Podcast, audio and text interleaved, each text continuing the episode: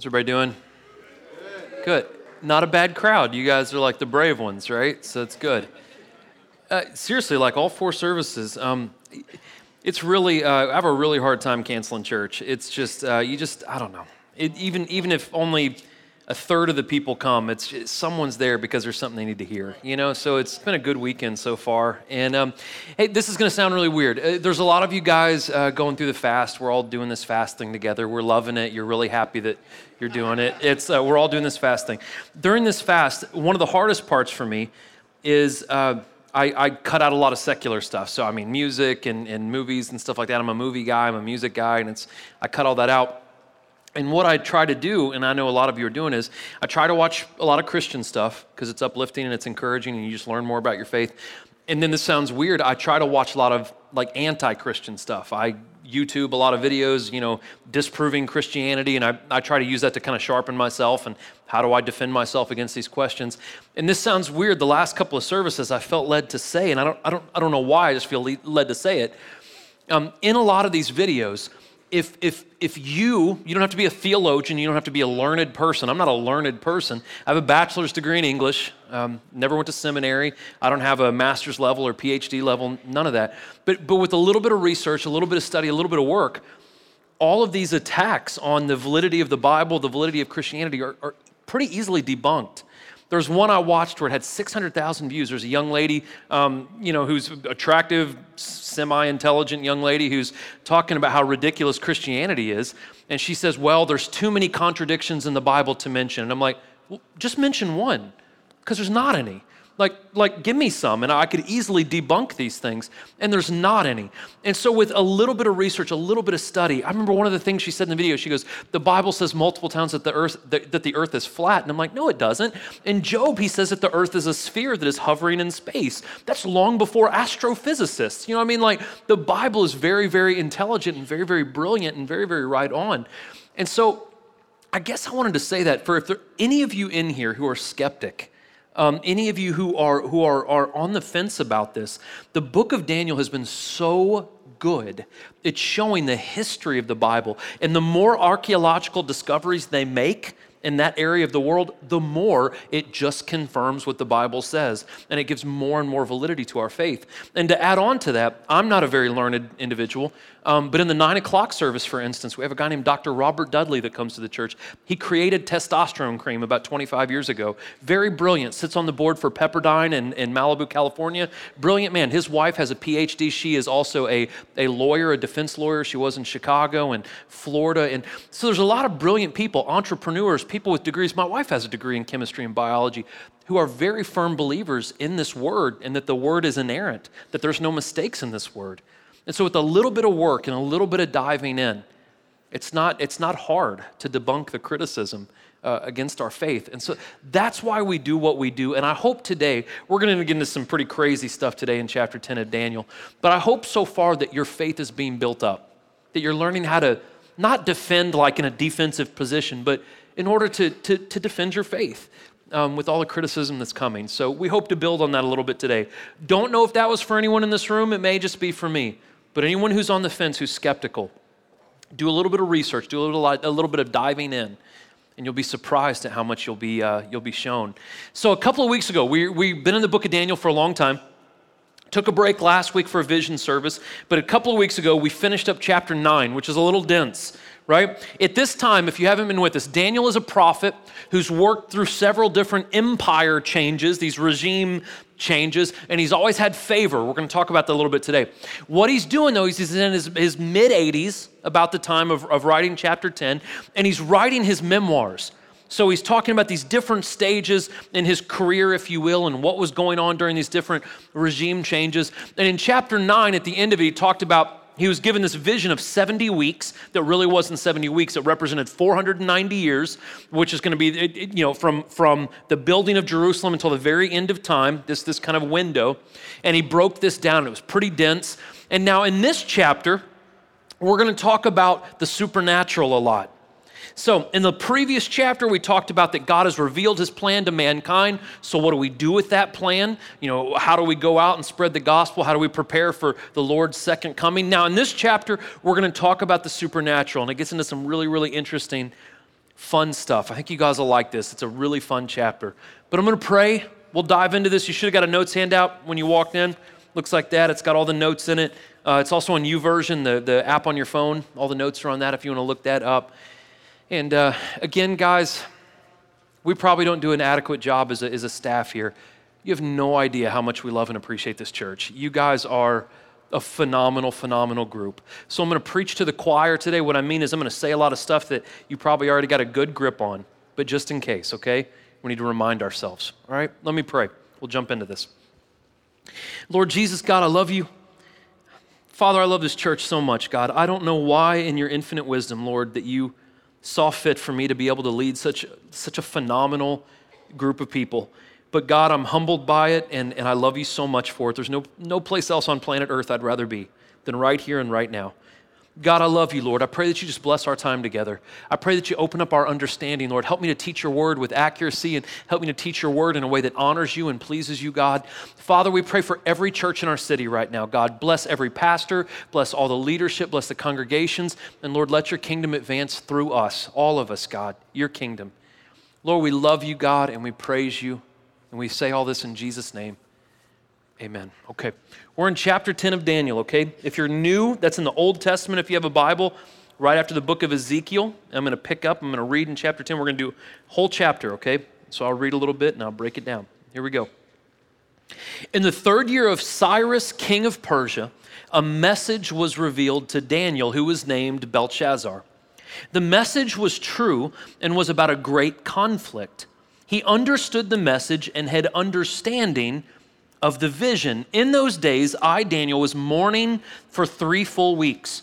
I didn't eat any rich food, no meat or wine entered my mouth, and I didn't put any oil on my body until the three weeks were over. Now, if you've been with us for a while, last chapter, it talked about that it was in the first year of King Darius, and this says in the third year of King Cyrus. That's not a contradiction. Darius was under King Cyrus. King Cyrus was over the entire Persian Empire, and Darius was in charge of the region of Babylon. And what this is, is this is the, the, the point in time, three years into Persia's reign, that Cyrus became interested in Babylon. Now, if you want to research King Cyrus, interesting leader, known as very benevolent, kind, good leader, not a follower of the true God, but very benevolent. Anyone seen the Daniel movie on Netflix? King Cyrus was not a white guy with blue eyes. Uh, he was Persian, he had a big old beard, and he looked Persian, unlike the movie on Netflix. But, anyways, so we see in chapter 9 and chapter 10, there's no discrepancy there, okay? Also, at this time, what's important, if you were with us during chapter 9, one of the reasons that Daniel was extremely stressed in chapter 9 and he was praying and he was crying out to God is he was upset that his hometown was in ruins and he was upset that the temple that he worshiped at as a young man was, was in ruins. The good side is, at this point in the writing, they were starting to rebuild Jerusalem and rebuild the temple. So there's a certain amount of that stress that was taken off of him. But in the rebuilding of Jerusalem, that took about 45 years or so, give or take, in the rebuilding of that time, there was a lot of conflict, a lot of fighting, so the stress was still there.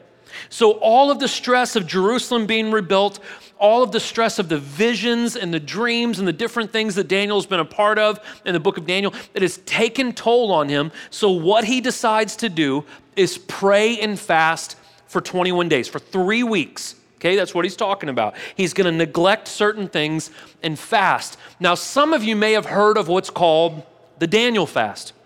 The Daniel fast comes from this chapter. 21 days, and all it is is fruits and vegetables and water. So, no pleasurable drinks, no meat, um, no desserts. He even goes so far where he doesn't put oil on his skin. And to us, in our very you know, humid climate, we, okay, what's the big deal? In a very dry climate like his, it was a big sacrifice to lay down these oils and these comforts. And he did that not to cut carbs and lose weight, not to, uh, you know, brag about how spiritual he was. He didn't do it for those reasons. He did it with the intent of denying himself and getting clarity from God. So it wasn't really for him, really, for any benefit of his. It was so he could get information from God. Okay? Now, to add to that, if life wasn't stressful enough for Daniel, to add for that, he says, I'm about to receive this vision about a great conflict. I'm going to receive understanding about this huge conflict that will take place not just on earth, but in the spiritual world. We're going to talk about spiritual warfare, and Daniel's going to have his eyes opened to what goes on in the spiritual realm. Now, so talking about prayer and fasting, because a lot of you are experiencing that right now. I'm really proud to say that. I think a thousand people or so at the church are doing this fast, which is really, really cool. When we do fasts and when we pray, we tend to be selfish with those two things. Not because we're just awful, terrible people, we're, just, we're humans, and we tend to focus on self preservation. And though prayer and fasting does benefit us, it is good for us in a lot of ways, emotionally, spiritually, even physically, it's good for us. The mature Christian, or as we mature as Christians, we should eventually move from a posture of just being reactionary. I've done these horrible things, so I need to pray a lot I'm disconnected with God, so I got to read my Bible more. Instead of being reactionary, we need to eventually move into being proactive to where we're praying for things before they happen that we're praying for our children before they you know turn their back on god that we're praying for our marriage before it's you know the divorce papers are served and i'm not trying to be mean but as we mature in our faith we should take more of a proactive offensive position in our spirituality okay? That's just growing that's maturing okay? This is actually a picker, uh, picker, a picture of the Tigris River. As, you know, a picker, whatever. On the 24th day of the first month, so right after the fast, as I was standing on the bank of the great river, the Tigris, I looked up and there was a man dressed in linen with a gold belt from Uphaz around his waist. His body was like topaz, his face like the brilliance of lightning, his eyes like flaming torches, his arms and his feet like the gleam of polished bronze, and the sound of his, his words was like the sound of a multitude. Only I, Daniel, saw the vision. The men who were with me did not see it, but a great terror fell on them, and they ran and hid. I was left alone looking at this great vision. No strength was left in me. My face grew deathly pale, and I was powerless. I heard the words he said, and when I heard them, I fell into a deep sleep with my face to the ground. That's just a side note for any of you guys who are geography buffs or history buffs or whatever. The Tigris is not the biggest river in the Mesopotamian area, but it's the most powerful, and it's about 1,150 uh, miles long. So it's not a small river, it's a big, powerful river. So Daniel went there either to vacation, maybe after the Passover, a Jewish Passover that he would have observed, and he took a little vacation afterwards, or he could have been there on business, on work. Doesn't matter he was at the bank of the Tigris River, maybe just, just admiring this beautiful river and, and sitting there, just kind of relaxing a little bit. And while he was doing that, there was a vision of a man. He saw a man. Now, when we talk about angels, which we're going to do today a little bit, we're, we're careful when we do this, we're going to talk about angels. In the Bible, most people, and I've even said this, that angels are genderless. Now, I don't, I don't really know if they're genderless or not. It says in Matthew 22 30, it alludes to the fact that they don't have a specific gender, they're not male or female. But when you read about angels in the Bible, they have a, a reference to, they appear as, and have the name of males. Whether they are or not, it really doesn't matter, but it's kind of an interesting thing to talk about. So, what Daniel saw is he saw something that looked like a man, it was in the form of a man. And so, what people believe is this is either an angel that he saw, or what's called a Christophany. If you've never heard that term before, a Christophany happened a lot in the Old Testament. Jesus was a Christophany, a, a physical manifestation of Christ. It happened to Abraham when he was visited by a man and two others before he went into uh, Sodom and Gomorrah. This was a, a Christophany, a physical manifestation of Jesus before the New Testament. The, uh, the burning bush is a Christophany, the pillar of fire and the pillar of smoke that the Jews followed, those are called Christophanies. So it could have been something similar to that. It was either Jesus Christ Christ or it was an angel. Again, we don't know, and ultimately, it really doesn't matter. Here's what's interesting though his appearance. So Daniel describes this appearance. He says that he was wearing linen. In the Bible, linen typically represents purity, that whoever this individual was, was completely pure. The belt, the gold belt, showed or represented high stature, importance, power. The body looking like topaz. I don't know if you ever, if you Google topaz, topaz can be in all kinds of different colors. But what's beautiful about topaz is, is you can see through it. So it's got this beautiful, beautiful, it looks like a diamond, but they come in, in very different colors and they're very, very brilliant. And it said his face shone like lightning. Imagine if lightning struck and kind of paused. So when he saw the face, it was probably almost painful how bright and how, how brilliant this was. It said his eyes were like flaming torches, skin like polished bronze, not like the, the white guy in the Daniel movie on Netflix, skin like polished bronze, and a voice like multitudes. Now, what's interesting, you should go back and read this just, just for the heck of it when you get home. Go to Revelation chapter 1. And when John, the guy that wrote Revelation, is describing seeing Jesus, it very much looks like this. It's almost exactly. I think the, the small differences are um, instead of his voice sounding like a multitude, his voice sounds like roaring oceans, or there's just very small differences, but it's very, very similar to this account. So what's interesting is only Daniel saw this. No one else saw this. And, and, this actually happens again in the New Testament when Saul is riding his horse down the road uh, to Damascus. He gets knocked on his butt by Jesus. No one else sees it except for him and has this huge encounter with God. Very, very similar to that. And, and like with Paul, um, uh, the men with Daniel didn't see anything, but they obviously felt something. There was something in the air and they were terrified. Maybe they heard the voice of this angel or, or of God Himself, who knows? But whatever it was, it scared them and they took off. And only Daniel was standing there and he was going to have this encounter with this angel, right? Or, or with this Christophany. So the difference between this and what we've talked about maybe about, I don't know, three, four weeks ago in chapter 8 is this is not just a vision. This isn't um, like the holodeck on Star Trek, that, you know, that terrible analogy I keep using. But um, it's not just a holodeck on Star Trek where you can't touch or feel or smell anything. This was an actual experience in an actual place. And when he sees this angel or Christ incarnate, whatever it is, when he sees this, he has the typical response. I love what he says. He says, I fell into a deep sleep with my face to the ground he passed out on his face, is what happened, right? He got scared. you know, it's like when you're telling people a story about why your nose is busted up. I just fell into a deep sleep on my face. You passed out, right? So he, he passed out out of fear, and he's laying there in a coma of sorts until another angel approaches him. Now, that brings us to something interesting. Encountering God is not always joyous. That's a weird thing to say, isn't it? Now, I know contentment comes from God. I know the only source of joy comes from God. But listen, when we are called to come into a relationship with Christ, we're also called to carry a burden. And that is not always fun.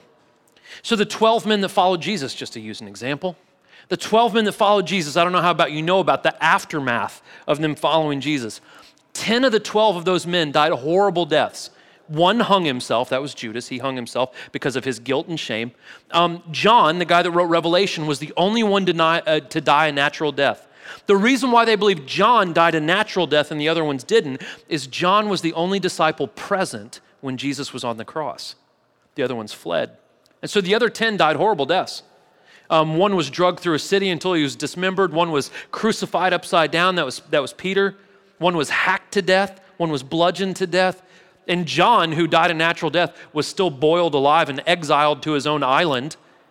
And so, whenever we are called, whenever there is a great calling on our life, we must also understand that there is a great price for that.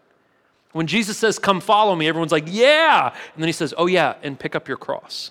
Then we're like, Oh, I don't know if I want to do that. Now, listen, if you're in this room and you're not a believer yet, we just want to be honest with you. Following Jesus is the greatest choice you'll ever make, and it's completely awesome. But it's not always fun and it's not always easy. But encounters with Jesus, if you have an encounter with Christ, you'll never be the same, even if you deny him. Now, there's this mythology kind of behind uh, the, the, interaction that Jesus and Pontius Pilate had. He's the Roman, uh, the Roman governor that had him uh, be crucified. That, that after um, there's this kind of myth behind this that after Jesus' crucifixion, they said that Pontius Pilate went crazy trying to wash the blood off of his hands from killing an innocent man. You never have an encounter with God and leave the same. So, coming to Christ brings the greatest joy imaginable. But listen, Until we reach eternity, it also brings the heaviest weight, the biggest responsibility, and sometimes the biggest sadness. It does. Because once you understand how good He is, you start to really see the depravity of mankind. And we have a mission, and sometimes that mission is extremely messy and it's not always fun. Let me take it a step further. If the church is not messy, then the church is probably not being what it needs to be if the church is not messy, if you are overtly comfortable in this church, we're probably not doing everything we should be doing. It should be a little messy and it shouldn't always be fun. Next part. Here's where you guys start thinking I'm a kook.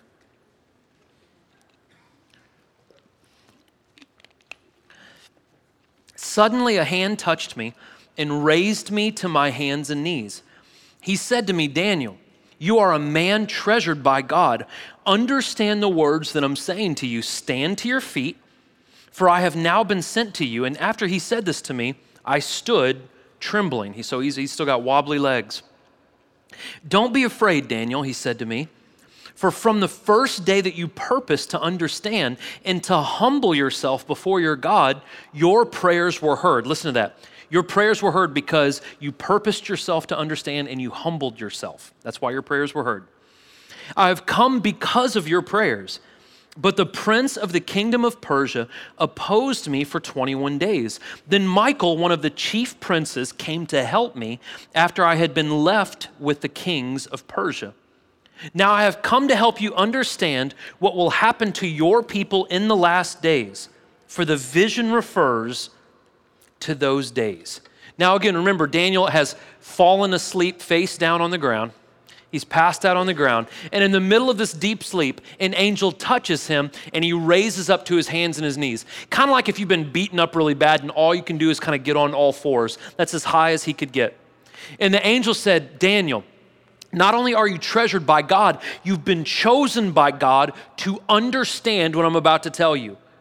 And so we know that God loves all of humanity. It says that in John 3:16 and 3:17. For God so loved the world that he gave his only son, that whoever believes in him will not die but have everlasting life. God loves people, but God chooses certain people for certain purposes, and Daniel is one of those individuals. So, when we're chosen, Daniel was chosen by God, but we also see that he was responsible.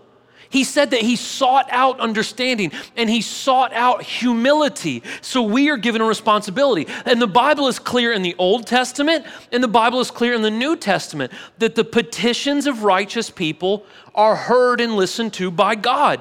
Now, it says that about eight times in the Bible. And so when people say, Corey, how dare you say that God doesn't listen to everyone's prayers? It's because the Bible says that He doesn't listen to everyone's prayers. He hears all things, all things, but he only listens and acts when the things we ask of him are in alignment with his will. That's how he is. So we have the responsibility so if God calls you, you have the responsibility to pray. You have the responsibility to seek out God's will. You have the responsibility to study and to simply live righteously. And when we live the way that God wants us to live, there is this communication that is opened between us and God. And the prayers of, an, of a righteous person are extremely effective, James 5:16. And so it opens that channel up. Now we get into super weird territory, right? In verse 13, we start getting into what is spiritual warfare. And Daniel is kind of going to have his understanding really opened up.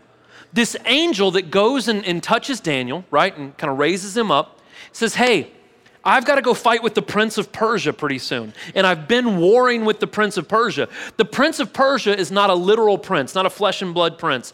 This is a demonic spirit. So, what this alludes to as that these evil empires have demonic spirits that help them do evil things. And during the time of Daniel's fast, there was a spiritual warfare going all around him that he could not see. He's fasting, he's praying, and in the whole time, angels and demons are warring around. And if you think that's crazy, that is echoed in Ephesians 6 12 and 13. We fight not against flesh and blood, but against principalities, against the evil dark spirits. That's what we fight against. And so Paul clarifies that for us in the New Testament. So now here's where I'm going to get really offensive. I was joking, this service is actually, you know, pretty full, but Some of the other ones were a little light, and I was like, well, maybe God was being generous because this is a very offensive thing to say. Maybe I wouldn't offend as many people. Um, but the Bible takes it a step further. Theologians are almost unanimous in agreeing that, that demonic forces have a part in evil governments and evil kingdoms. We see this in chapter 10 because it mentions the demon that comes from Persia and the demon that comes from Greece. Now, the Bible takes it further than that. Now, here's the offensive part as that false gods are not false gods at all, they are demonic forces. So when you research, there's this movie coming out, The Gods of Egypt or something like that. It looks really, really terrible, right? All the Egyptians were white people with blue eyes, too, by the way. So um, there's this new movie coming out, right? The gods of Egypt were not gods at all. According to the Old Testament and the New Testament, they were demonic forces, they were demons. That's what it says. So get this this is where it becomes offensive. And this is why universalism is so detrimental to Christianity. If we include universalism into our faith, we're literally entertaining demons. Because Krishna of the Hindu faith is not a god at all, that is a demonic spirit. Ganesha is not a god at all. That's a demonic spirit. That's why, as Christians, guys, and uh, you guys are going to think I'm super legalistic.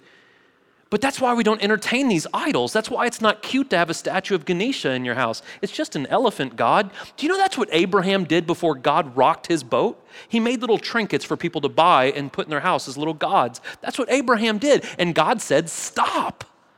So when we bring those things into our home, we are bringing in things that represent demonic forces. Now, Corey, you're crazy. I'm just telling you the Bible. And those are things that we need to be very careful. And it's not just the gods of, of, of, other religions, it's not just Allah and Krishna and Ganesha and the elevation of Buddha into this kind of superhuman. It's not, those things aren't just demonic. The, the idols that we create in North America are also demonic.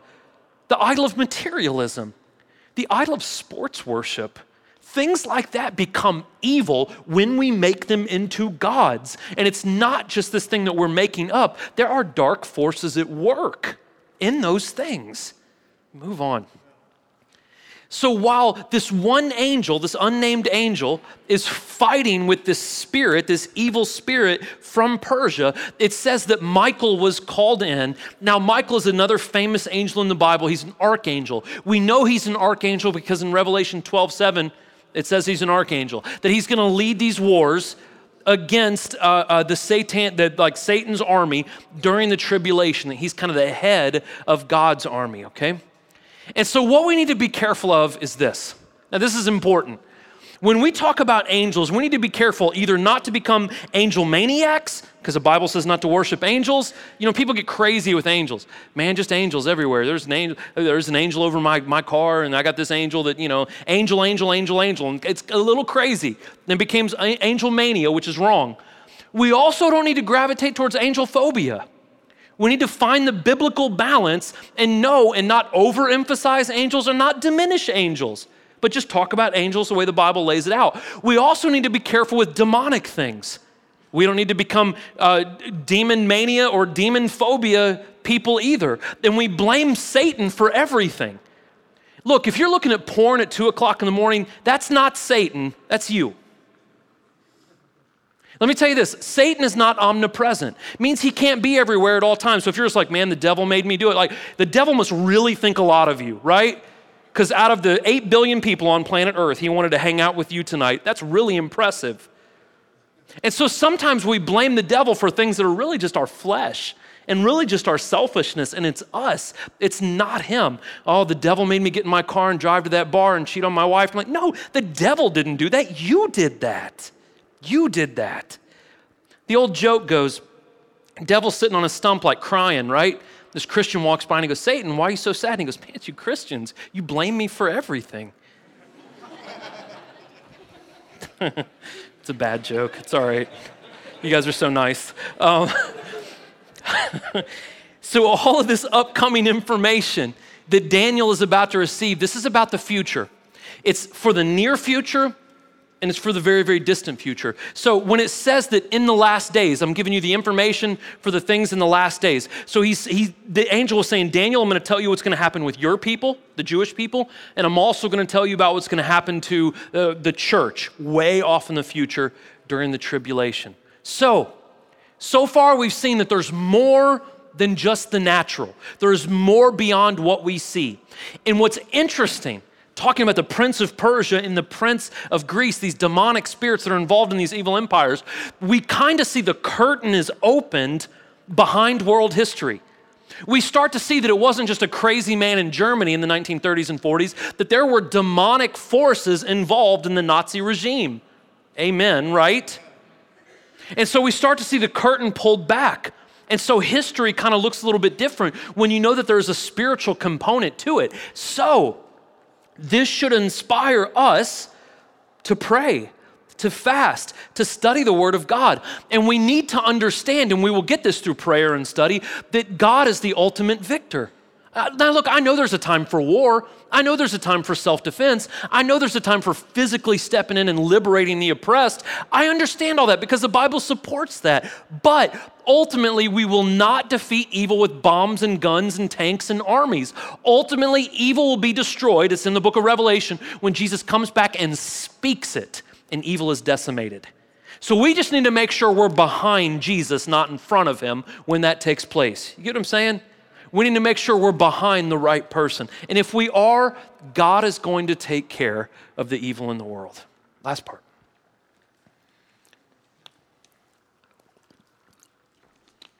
While he was saying these words to me, I turned my face towards the ground and was speechless. Suddenly, one with human likeness touched my lips. I opened my mouth and said to the one standing in front of me, My Lord, because of the vision, anguish overwhelms me and I'm powerless. How can someone like me, your servant, speak with someone like you, my Lord? Now I have no strength and there is no breath in me. The one with human likeness touched me again and strengthened me. He said, Don't be afraid. You who are treasured by God, peace to you, be very strong. As he spoke to me, I was strengthened and said, Let my Lord speak, for you have strengthened me. He said, Do you know why I've come to you? I must return at once to fight against the prince of Persia, and when I leave, the prince of Greece will come. No one has the courage to support me against them except Michael, your prince. However, I will tell you what is recorded in the book of truth. In the first year of Darius the Mede, I stood up to strengthen and protect him now I will tell you the truth. So Daniel is rendered speechless. Look, it's like this veil has been opened, and it's not just that the Persians conquered the Babylonians and the Greeks are going to conquer the, conquer the Persians. There are angels and demons involved in this whole thing. So he just doesn't know what to say, right? He's on the ground on all fours, speechless. This, this angel touches him, one with human likeness, touches his lips. And his first response, because now he can talk, is, because of this, because of what I've seen, anguish overwhelms me. I'm powerless. And he says, I'm out of breath. I got nothing. I'm completely at a loss for words. Now, I may be looking into this too much, but I found this interesting. He was touched twice. The first touch made him understand and recognize how finite he was. The first touch let him understand, like, like, like, like I just read to you, I'm powerless. I have nothing. I'm out of breath. This totally overwhelms me.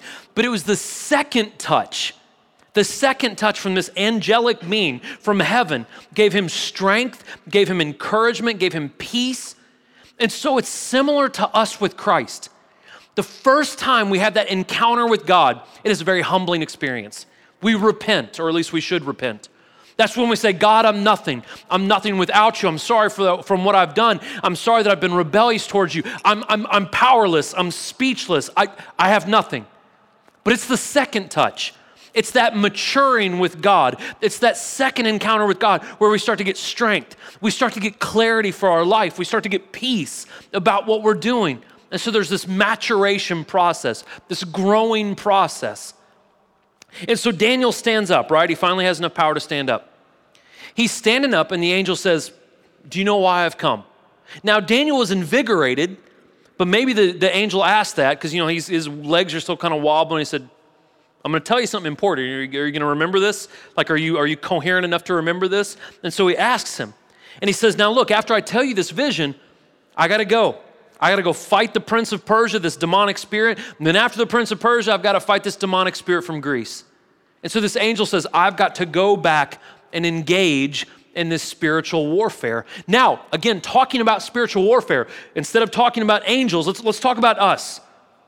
Ephesians 6 10 through 18 gives us a very good roadmap of how we fight spiritual warfare. And this is a scripture worth marking in your Bible or, or, or, just somehow marking the page or folding it over or putting it to memory or something. It's a great scripture. And it says this Wear truth like a belt, righteousness like armor on your chest, feet ready to go out and share the gospel, a shield of faith, helmet of salvation, the sword of God's Spirit, which is the word of God, the Bible. And it says, Pray at all times in the Spirit. It's a good roadmap on how we are to protect ourselves and insulate ourselves with the Holy Spirit in order for the spiritual battles that we're going to have. And now, the angel says, Now, this is all written in the book of truth. This is not the Bible. The Bible didn't exist. They had the Old Testament, which was called the Tanakh, but they did not have the New Testament yet. So it's not talking about the Bible. The book of truth that this angel is talking about is basically what's written in heaven that God has already written this story. Everything that He says is going to come to pass. Everything that has happened in the past, He wrote. Everything now and everything in the future. It's already written. It's going to happen exactly the way God wants it to happen. We also see in verse 11 1, it says, uh, In the first year of Darius the Mede, I, the angel speaking, stood up to strengthen and protect Darius. Darius was a pagan king. He, he, was a, a, he was under the Persian Empire. He was a pagan king that ruled God's people for a certain amount of time. And what this angel was saying to Daniel is because of God and because God sent me, I protected Darius. I held him up. I, I was influential to Darius, around him, protecting him, whatever, so Daniel could rise in prominence. If you weren't with us, when the Persians came in and conquered the Babylonians, Daniel like got like this, this huge like career boost and bolted up to the top of the Persian Empire. And that was miraculous. This angel said, I had a part in that. And what we learn from that is this that God is active in the political arena. Let me dial my sarcasm, sarcasm down here for a second. Um, when I look at the political arena right now, I'm like, my Lord, where in the heck are you in this? I don't see it. And I know some of you guys are passionate about politics, don't know how during this election anyone can be passionate about politics but I know that God's in control. In Romans chapter 13, this church, whoever gets elected, which whoever it is, this guy will be disappointed, whoever gets elected, but it says in Romans chapter 13 that we are to respect the governing authorities. And this church will pray for whoever gets elected. Whoever it is, we will pray, pray for them. Why? Not because we agree with everything they say, but because God has placed them there for a reason. And we have to trust that. Is that hard? Heck yes, it's hard. Heck yes, it's hard. But we have to step back. Guys, we know how the story unfolds. We know it's going to get bad. I'm a pessimist when it comes to this world. I think it's going to get worse and worse and worse and worse until Christ is like, all right, I'm done with this, and he reinserts himself. That's what I think, and I think the Bible supports that. But it's hard to trust that. But God is active, and he knows what he's doing. And so, what we've seen in this chapter, the 30,000 foot view, right? is we've seen the epic battle of good and evil. Now, this started a long time ago. Here's my Bible, right? Daniel. If you go way back to the beginning in Genesis, the battle of good and evil started in Genesis chapter 3. And way back in Genesis chapter 3, Satan knew that God had a plan. He knew that one day he would send a Savior. He knew that one day the Savior would redeem mankind, and one day the Savior would come back a second time to separate evil and good. He knew that. So, what's been going on since Genesis chapter 3, since the first two humans that were ever created? Satan has been actively trying to thwart God's plan. And he uses evil empires, he uses corruption, he uses lust, he uses greed, he uses everything he can to try to counteract the prophecies of God. So, 30,000 foot view, let's, let's focus in a little bit. Let's, let's bring it down. Let's bring it down to you and me. Satan cannot defeat God. So, what Satan chooses to do is go after God's people. I don't know if you know this or not. We are above the angels. The angels are dumbfounded that God would love humanity so much. The angels are like, wow, they're just rebellious, dirty creatures. Why do you love them so much? But He does, and we are elevated above them. And so Satan, being a fallen angel, can't comprehend this. So what he tries to do in his hatred towards God, he applies that hatred towards us and he does everything he can to try to destroy us. And as we speak right now, right now, you can think I'm a charismatic nut all day long. But right now, Satan is doing everything he can to slip into your marriage, into your finances, into your workplace, into your families, into your personal lives. And what he wants to do is he wants to exploit your weaknesses and exploit your insecurities in the hope of utterly destroying you. Now, that sounds crazy, Corey. Again, just taking my cues from the Bible. Now, I love what the King James Version says on this. It says, Be sober and be vigilant. Now, let me just be a little bit more controversial. You know why drunkenness and smoking pot and stuff like that is a sin?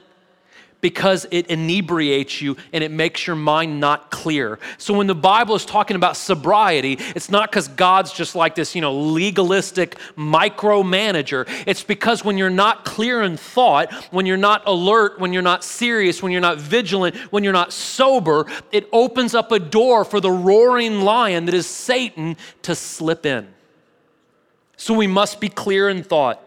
We must be sober. We must be serious. We must be vigilant. We must be alert because Satan walks around looking to destroy anyone he can devour.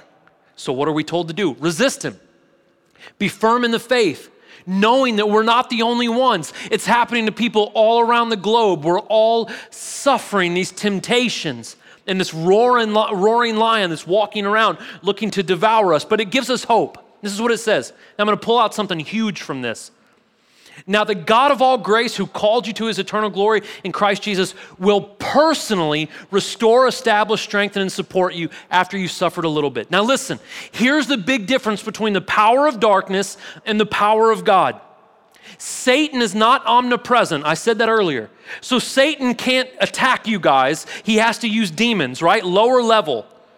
He's not, the boss can't do it because the boss isn't powerful enough. Now you compare that to the power of Jesus Christ. He will personally, because God is omnipresent. So God doesn't have to send his angels to restore and establish and save you. He personally can do it. Do you see the power difference? Satan can't personally come after you, but God can personally protect you. There is a difference in power there. There is such a huge contrast of good and evil. That God is the one that comes down. God is personal with his creation, and the dominion belongs to him forever. Amen. That's good stuff. So, all week, all week, this last slide has been on my mind.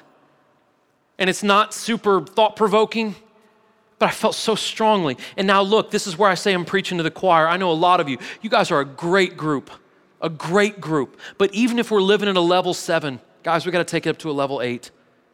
We've got to mature in our faith. And the first thing I felt so strongly this week to say to you guys is we have got to take this seriously. We've got to take our city. We've got to take our families. We've got to take our faith. We've got to take the Word of God, living righteously. We've got to take this seriously. There is so much confusion in the world, so much evil in the world, so much idol worship in the world. There's so much of that stuff in the church. We've got to buckle down. We can't keep putting off our relationship with God until the crap hits the fan. We can't do that. We've got to take this seriously. We've got to take it seriously. We also need to acknowledge the supernatural. We need to understand that without the Holy Spirit of God, we cannot live the kind of life that we're supposed to. Man, I'm a 36 year old unlearned person, right? I'm not super intelligent, I'm not super smart. But ever since I became a Christian, I prayed for God to give me a supernatural gift of wisdom I was 23 years old when I started praying that. And 23 year olds aren't wise, no offense, but you just haven't lived long enough. I haven't lived long enough. But if I depend on the supernatural, if I believe in the gifts of the Spirit, then God can give me the, the, the gift of wisdom. He can give me the, the, the gift of discernment. And even in a young age, I can make wise decisions, not because I'm good, but because He gives me the gift. So we need to not deny the power of the Holy Spirit. The Bible even says there will come a time when people will appear to be godly, but they will deny the power thereof. We don't need to become those people. God gives us the gift of wisdom, knowledge, discernment, miracles, healing, the gift of speaking in tongues, the gift of prophecy, the gift of interpreting. We don't need to be afraid of those things. They're biblical and they're good and they're there for our benefit and for the edification of each other.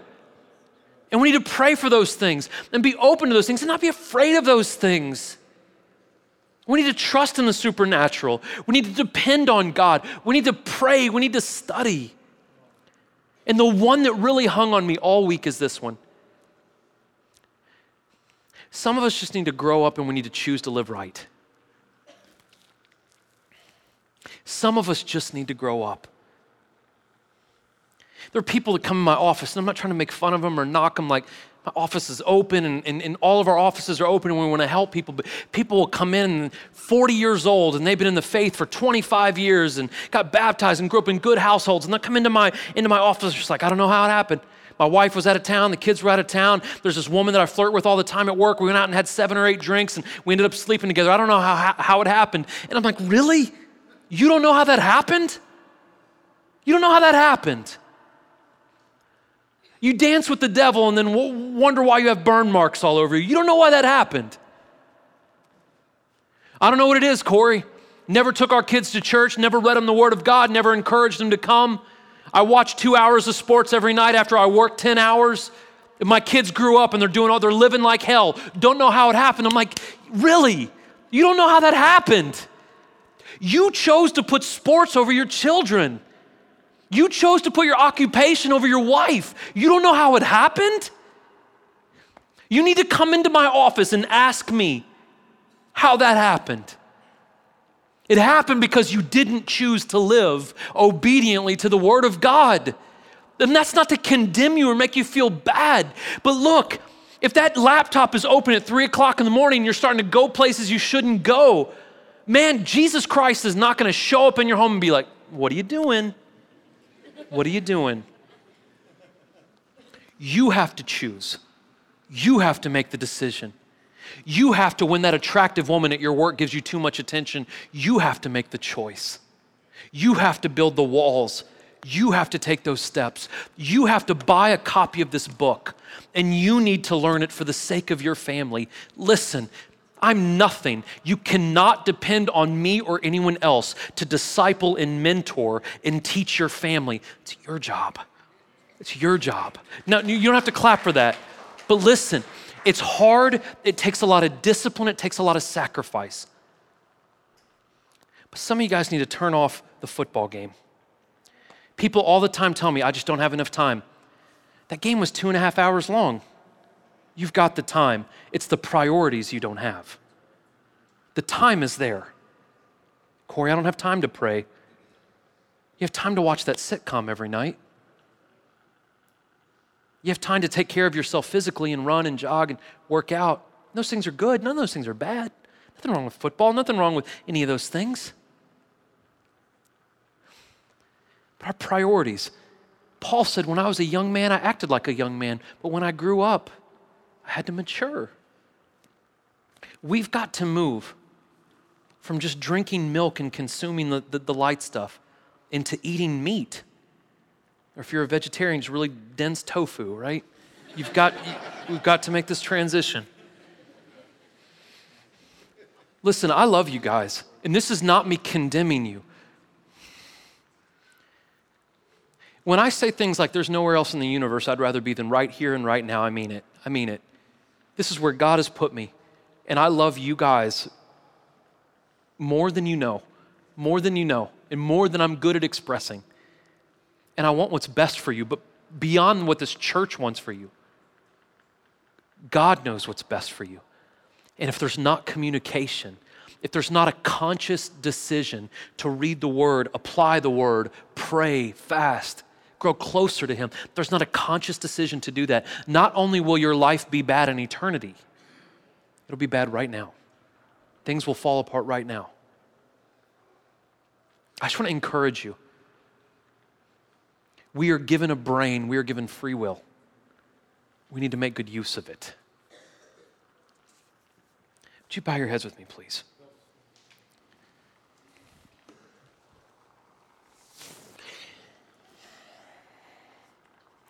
If there's anyone in this room who's on the fence, any skeptics, any doubters, I'm really, really glad you're here.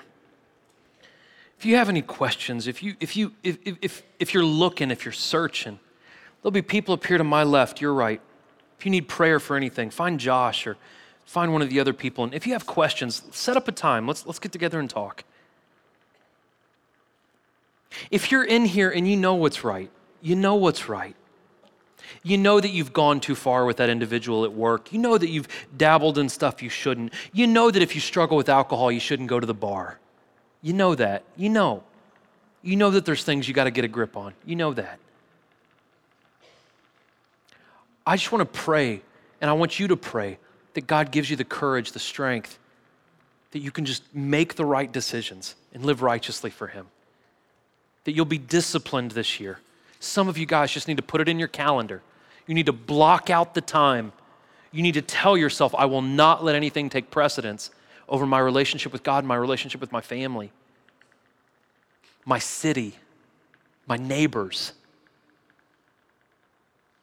Guys, as your heads are bowed and your eyes are closed, we have one shot.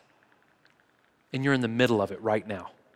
We have one shot, and you're in it right now. One shot. What are you going to do with it?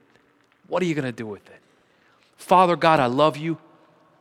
Lord, as we take communion, Father, I pray, Lord, that everyone approaches communion, Lord, with repentance. God, if we don't, then we take it to our own condemnation. So, Father, Lord, everyone before they take communion, Lord, I pray that they reach a place of repentance with you. Thank you, God, for what this communion represents the body and blood of your Son that came and died for us, God gave his life, rose up from the grave, and poured out his Holy Spirit on us. Father, if there's anyone that needs prayer, God, let them come up here and find some good men and women to pray with them, Lord. If there's anyone that has questions, God, Lord, let them ask. If there's anyone struggling with skepticism, Lord, I pray that you just start to reveal yourself to them. And God, for those of us who've become apathetic, wake us up, Father. Wake us up. Lord, we love you and we praise you and we thank you, God. All the glory belongs to you, Lord, in Jesus' name. Amen. You guys, welcome to take communion. Please be respectful if you don't take it uh, with all the people around you.